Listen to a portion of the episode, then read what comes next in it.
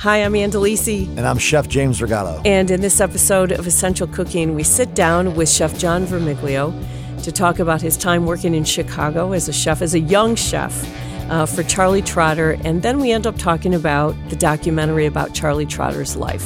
Charlie Trotter is one of the most famous chefs to ever emerge out of the Midwest landscape. He ran his flagship restaurant, Charlie Trotter's, in Chicago for well over two decades, uh, from the 80s and into the early 2000s. John spent a lot of time in Chicago working in Charlie Trotter's world, if you will. And then, of course, he came back to Detroit. He did. We broke down his time with Charlie and then uh, the chefs he met there and where he worked while in Chicago, why he moved back, and the impact he's made since.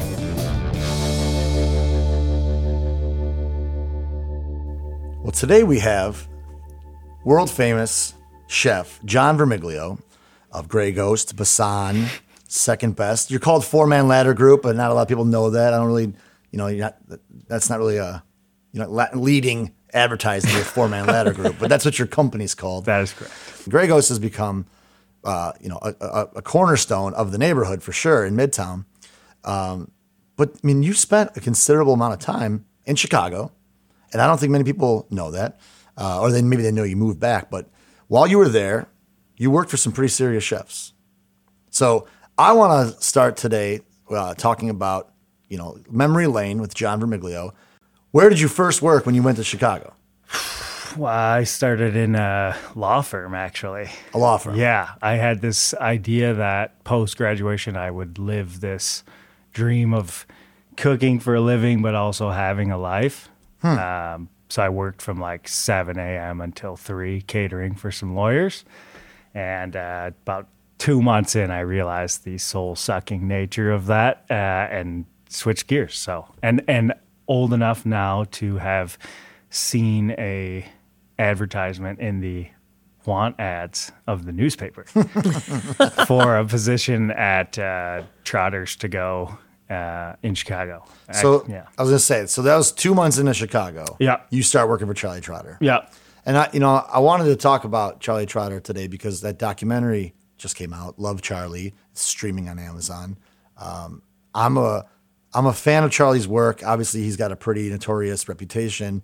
I only ever dealt with him as a customer. I was pretty young when I ate there, but I mean, if you watch that documentary, um, it really is a beautiful movie. I mean, they did a great job making that film, um, and kind of, I feel like they capture a lot of what um, the good and the bad about our industry, right? How how a chef loses their mind, basically, um, and, and you can kind of see them always on the always on the cusp of like boiling over. And then I think you know, obviously, uh, with, with, his early with his early death, you know, you basically he did. I mean, he did basically did. You you almost saw some moments where you're like, you know, you could see where he could be salvaged or rescued or kind of come back to earth. But I mean, I mean, 25 years of just three Michelin level pursuit it'll kill you. Yeah. And it yeah. killed him. So, and you spent time with him directly as his chef assistant. What was your What was your title? Uh, again, I, well, I guess I was hired in as the uh, executive sous chef of Trotters to Go, which was his like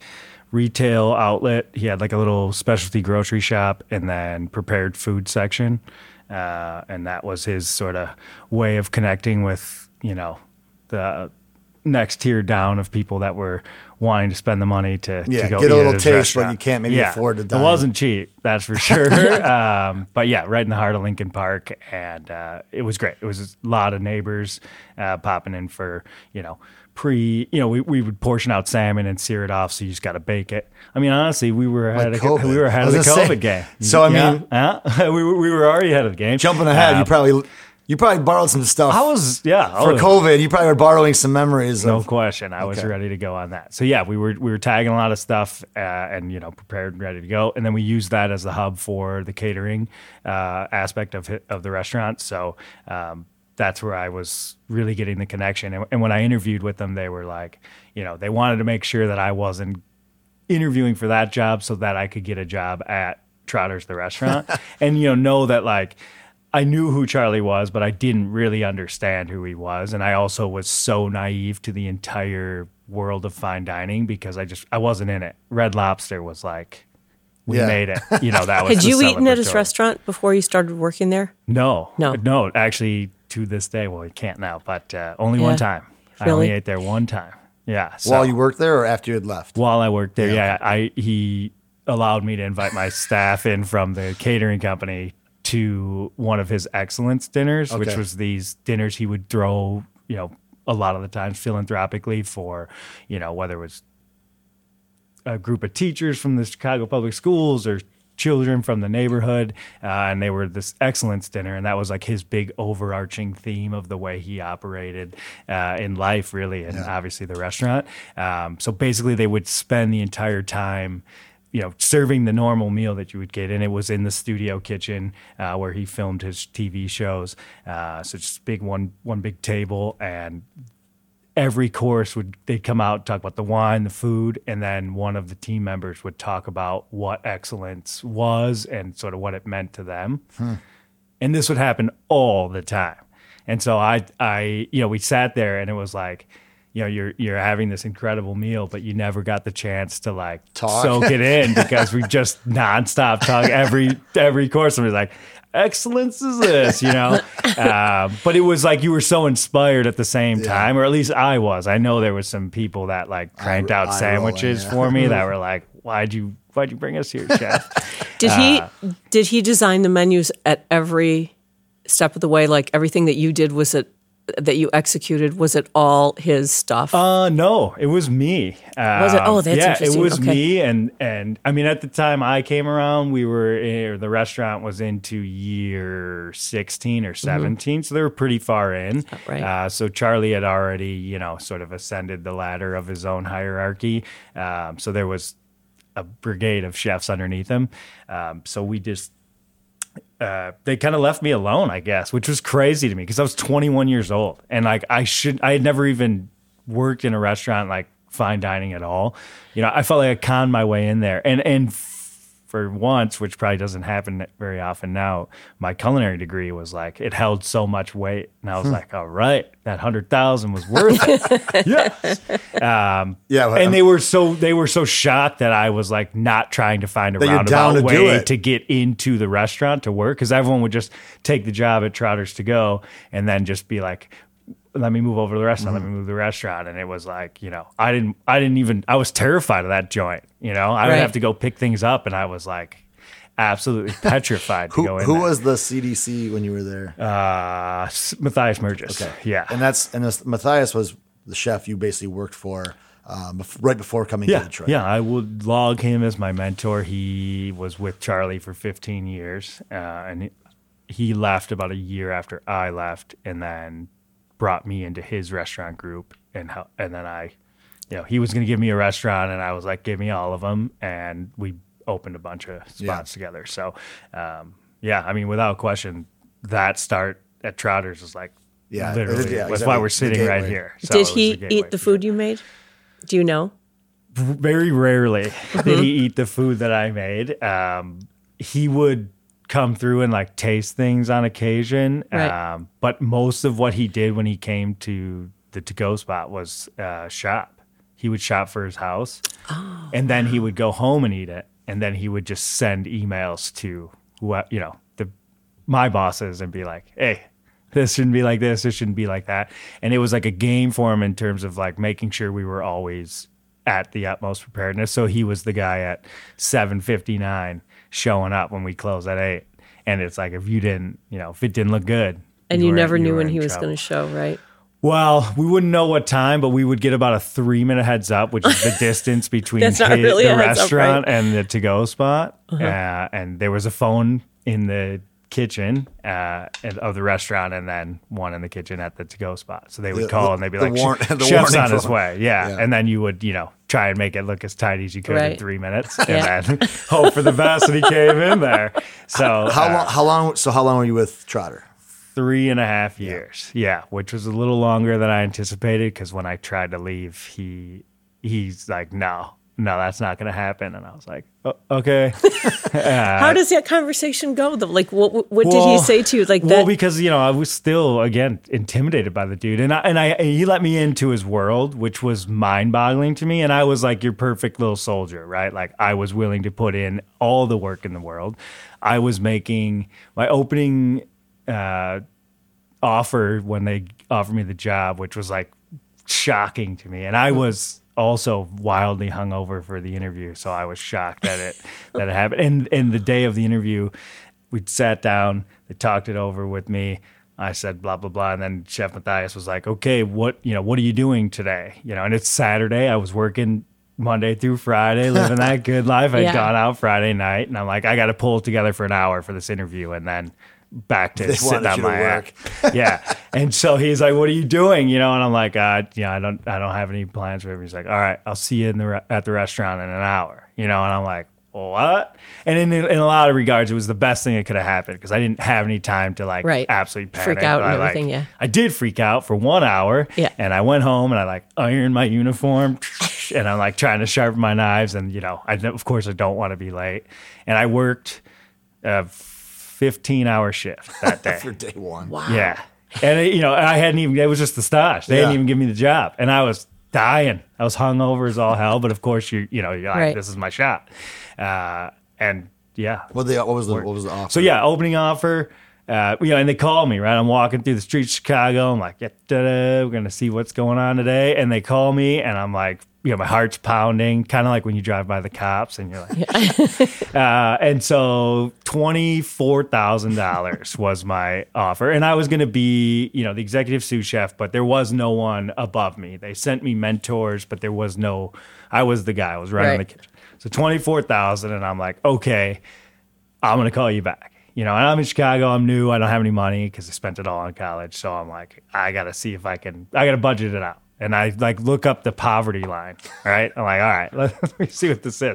so I muster up the courage to, to go back and say like, hey, like this is. And I'm not talking to Charlie himself, Yeah. but the message is going right to him. You know. So thank God I was naive because uh, there's no even right now I'd be like petrified to say that to him. Um, so yeah, I went back and I said, hey, you know, the it's really low. It's gonna be really tight to live off of that. Poverty line's at like twenty eight thousand. Like, can I? Do you think there's any wiggle room?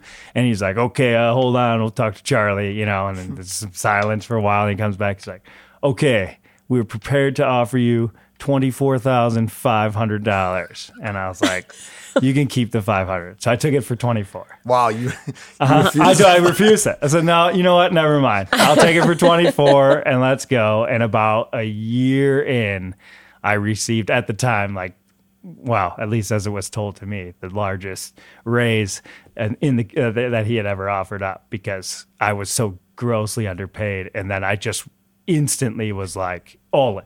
Yeah. 120 hours a week.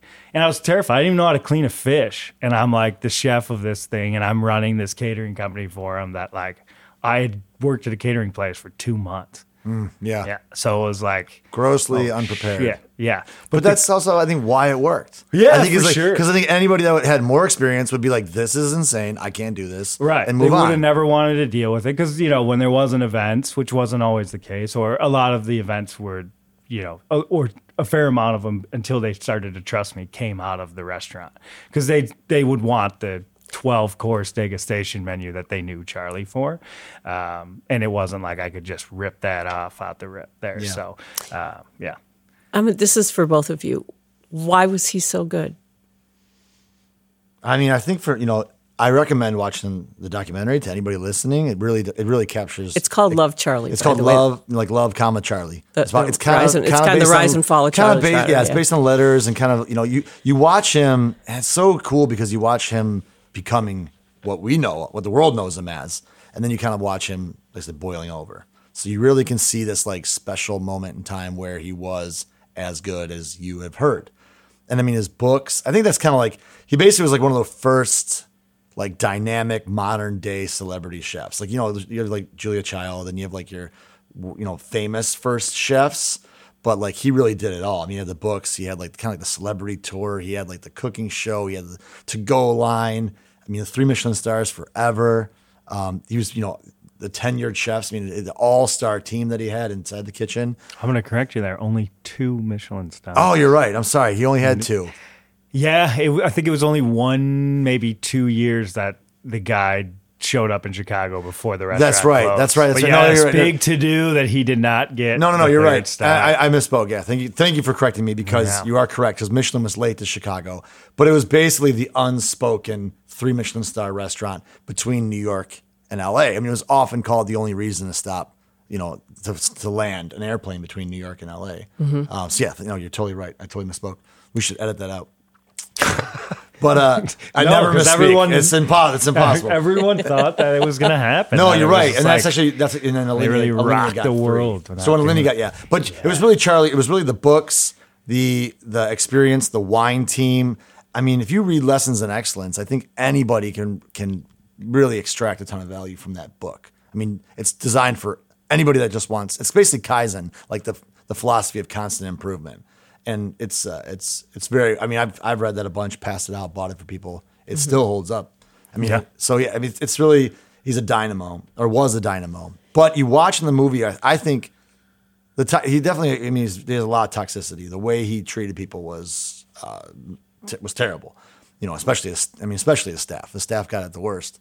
But I mean, there's a lot of mind games, and not in a bad way necessarily, but you know, he was a really big reader, and he was really into like psychology and philosophy, and uh, so it was almost like you felt like he was a, ahead of you, like he was already thinking what you should be thinking, and then he would ask you questions and prod you in ways that would make you think that way and and react the way that he would want you to react. Um, but you know what all that James said is is absolutely right. And he is like, you know, no one was doing it. 1987 is when the restaurant opened, and nobody was doing a degustation menu. Uh, you know, it was a thing that he had seen when he went to study, and he he came from some uh, money. Um, and so he was afforded the opportunity to travel. So he, once he committed to cooking, like he just it engulfed his entire life. Well, like it's not unlike your story though, where like you didn't like you didn't just go and like line grind for five years, you know, in someone's kitchen and like climb through the ranks. You kind of had an unconventional start because, like you said, you, you know, right out of college, you basically take a executive sous chef to a to go catering event space to a very famous chef. Like that's not a traditional job for a for a young chef. And then you know, I, I think that like like Charlie, and Charlie didn't really he didn't work under somebody incredible and climb through the ranks and then open his own restaurant. He basically went and almost had like a power stage, like Yeah. just went out and just worked at a bunch of places for a short amount of time, and then came back and opened his restaurant. Which is not, uh, it's not that that's not really suggested by the industry at large. You know, we kind of like I think we, we kind of frown upon it. You know, when you hire people, you're like, oh, you should work here for a couple years, or you tell your cooks, hey, after you leave, you know, you should go work for somebody great. Go to go to New York and stick it out for a few years. Like Trotter was like staging, power staging, coming back and then opened up one of the most impactful restaurants in the Midwest ever. I mean, I don't, I don't think, I don't think there's even a, a second place in the Midwest for a restaurant like that. He didn't go to culinary school, did he? I thought he was a self-taught. I I, think, think he was. so. Self, I think he was self-taught. self-taught. He has a he has a college degree from somewhere, but Yeah. it's not in cooking. It's not in cooking. Yeah. But yeah, I, mean, I definitely, I don't want, I don't want to sensationalize, you know, who he was as, as a, you know, oh, he's like, you know, all, all is forgiven because he was a talented guy. He definitely, But like I mean, you, your restaurant does what he does. Like in a way, you're getting away with what you can do at Mabel Gray because of him. that's a great point. Yeah, I mean, basically, he brought the tasting menu to people. He brought the idea. I mean, he brought the. He was living it in what the culinary world is now. Then, Yeah. like 1987, we were still crushing Jello with like walnuts in the middle of it. You know, so it was like then he's showing up and he's putting all this stuff on there. No one knows what the heck's going on, uh, and he's just blowing minds because it was just so incredible and it was so new and fresh and like there was other chefs doing it don't get me wrong and it, mm-hmm. in france it was you know par Right. for the course Yeah, and- but in america we just didn't we didn't see it that way And mm-hmm. Farmer, yeah, Farmer Lee will say that he basically like invented the microgreen. You know, he was, he was like one of the first chefs to basically like say, "Hey, snip it there when it's tiny, and let's use that as Yeah. a, as a garnish he or as a part of the dish." uh, sous vide cooking Yeah. he, that was a uh. big thing for him that you know he sort of revolutionized or or he you know he, I, he didn't invent it but he got the privilege we Yeah. had him we had the original one that looked like a boat motor from the 40s uh, so yeah it really he just yeah, he was he was a, he was ahead of his time, and he was in a city where you could do it, and it had you know the audience that he could get away with it, and then yeah, he had TV shows and cookbooks. And Yeah. so, So as cooking changed, and he he had a he pretty much set a bar for himself that was so high. I mean, and to be able to stay at that level for a long time. I'm no chef, but it seems like a tall order and something to really you have to really work for. Was he able to stay ahead of everyone else? Was he able to stay at the level that he had set um, and that everybody sort of looked to him too. I mean, there's that as well. Like he influenced so many people. So as his career, you know, moved along, how did he fit into sort of the world he created? I guess is what I'm asking. Yeah, and I mean, uh, you know, that's kind of been well documented that Grant Achatz is probably one of the most famous chefs to ever intersect with Charlie Trotter. I think he worked there for a short period of time and kind of had a bad experience with them. And Trotter was notorious for torturing you if you left. Uh, you basically were banned. Like you're like you're dead. You're dead to him. And so when Grant left, was basically you know like cast away. Like you're dead to me. Um, and then Grant goes on to open Alinea and basically become at this, I mean, Linnea's like, I mean, Linnea's up there in age now. I mean, I think that like Grant may, you know, he has a potential to run a three Michelin star restaurant of extreme prestige. I mean, one of the top restaurants in the world. He might hit, you know, the same amount of time as Trotter. I mean, he's he's definitely on that path. So, Alinea's early years were kind of eclipsing Trotter's later years. So you really watched Chicago, and the ta- the, the trends were changing.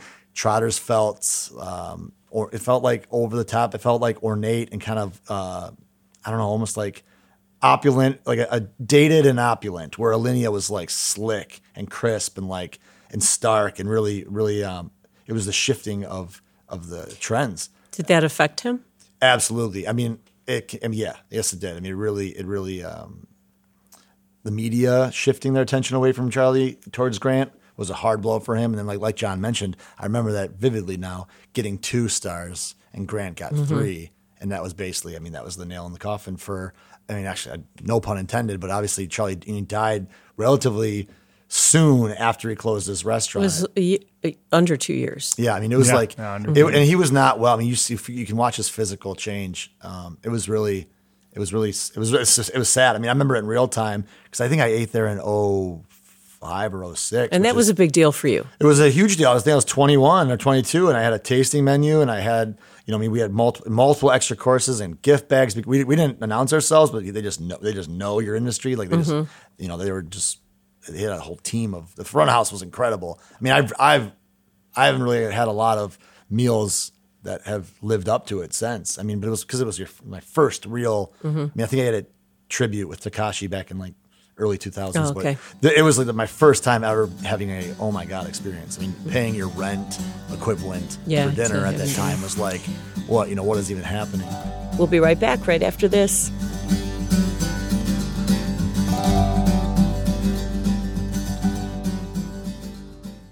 At a time when information continues to come at us faster and faster, sometimes you need to hit pause and rewind. NPR's Throughline takes you back in time to the source of the news stories filling your feed. Find NPR's Throughline wherever you get your podcasts.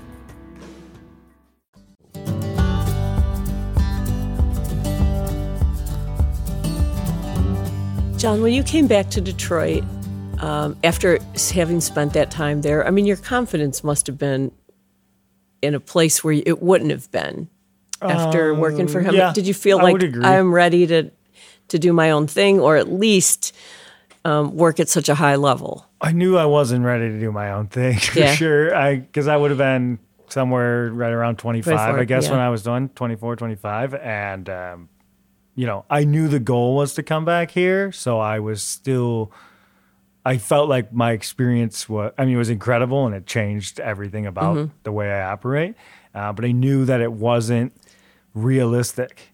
Like, I knew I wasn't going to do a restaurant like that and I wasn't going to have, you know, the tweezers and all this fancy stuff. Right. Um, you know, we'd certainly use a lot of techniques and things from that era uh, and that time, but it was just so different, you know, because to me, it's always been about like, I want to, I want to feed as many people and as, as sprawling of a diverse group of people that I can. And, you know, when you're charging that, like, you j- I don't know, you just hope for the best that you're like gonna make it and people mm-hmm. are wanting to spend that. Otherwise, you're in a whole lot of trouble. Yeah, but Right. you, you, you after after Trotters, you went and worked for Matthias, and those concepts were Yeah. much more similar to Grey Ghost. Oh, I got I got around after that. So I would say when I left, I was motivated and and had the ego to say like I just went through you know three and a half years of boot camp, Right. And like, so I had to come out of there with the expectations and the way that the restaurant and the kitchen would function.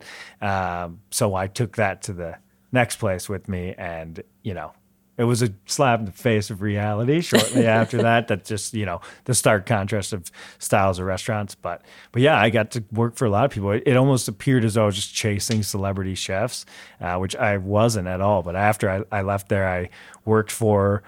Uh, the director of operations uh, of this Art Smith company, and she oversaw Table 52, but she was mm. Charlie's assistant. Art Smith, you may know as Oprah's. He's famous for being Oprah's chef, but he obviously is a restaurateur mm-hmm. as well. He's not just like Oprah's chef, but she kind of was. Yeah, like yeah, yeah, She kind of years. she kind of gave him that big boost. Right. Definitely. Yeah. She got him mm-hmm. out there, he was on the air and got two books and all that good Yeah. stuff. So, yeah. And then I left there and I worked for Graham Elliott, who's now who knows what cooking show he's. Yeah, you know Graham Elliott um, kind of has this, mm-hmm. the white Yeah. glasses. Yeah. The white glasses guy, yeah, for Yeah. sure. And then after that, I sw- moved or went back with Matthias. Graham So Elliott, that- that was a pretty edgy restaurant in Chicago. That was a pretty like that was hip. I mean, that was the spot. I thought it was the coolest Yeah. because it was doing what Charlie had, you know, that we were doing there, but in like new, modern, hip Yeah. area. And it was like, you know, they were wearing t shirts, which is cool. Actually, no, first they started with short sleeve chef coats, which I thought was awesome because we were wearing the, the toque.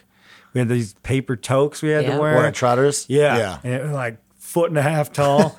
and yeah, I'm a short guy, so I don't factor in a lot of clearance uh, when I'm walking around. But I'd be bashing in that thing. I had so many cuts on the top of my forehead just from the thing just digging in. And yeah, I can I can uh, get warm, let's say, especially in the kitchen at Trotters. And like this thing's made from paper. paper. Yeah. Yeah. And you know, you don't want to be looking nasty because there's people sitting in the kitchen. And of course, obviously you're handling food. So I was just, you know, I needed a sweatband, but all I had was this piece of paper. Oh God, disgusting. Anyway, good time. So I'd switch out. I'd go through like six of those hats a day. Uh, Wow. yeah, yeah, for sure. And, and, you know, we would go all the way till, you know, well, uh, my dynamic was I would work at the catering company or the store until eight o'clock we'd close. I'd be done by nine o'clock. And I would drive to the restaurant for the second service because I only did two seating, six o'clock, nine o'clock. So then I would just go over there, you know, jump into service. And the menu changed every day, which you know a little bit about, James. And I didn't work there during the day. So I didn't have any clue what was happening. And it wasn't like they were like sending me an email it probably would have needed to have been a fax at that time. uh, but, you know, it was, I just jump in and like, you don't want to look like you don't know what you're doing. You definitely don't want to get in anybody's way because everyone's like, it was still this era where I'm like, I'm going to step on you to get above you. Uh, and not always, but everyone was you know, it was the best, the best showing up there. So it was like, if you got the job, you were so eager to prove how good you were so that you could, you know, either move up the ranks or just feed your, fuel your own ego.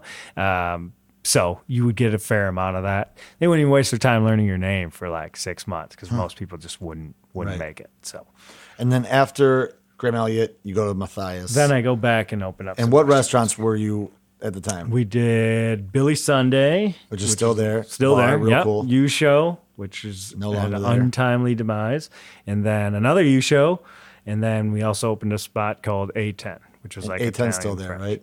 No, well the restaurant is, but it's under a different, Different name, crushing the game. Uh, but yeah, it closed. Uh, I don't know, two years, three years after I left. And so originally you mentioned that Matthias, you kind of were thinking about Matthias being your partner in Grey Ghost. You had approached him first. He said no. Yeah, And then you come back and you do it. They did not, which, you know, I get it. The outside perception of the city of Detroit, um, while it's flourishing now in some minds, it still struggles in others. Uh, and, you know, this was 2014, I guess, that I would have started the process of dreaming this thing up and feeling like I could just take the plunge.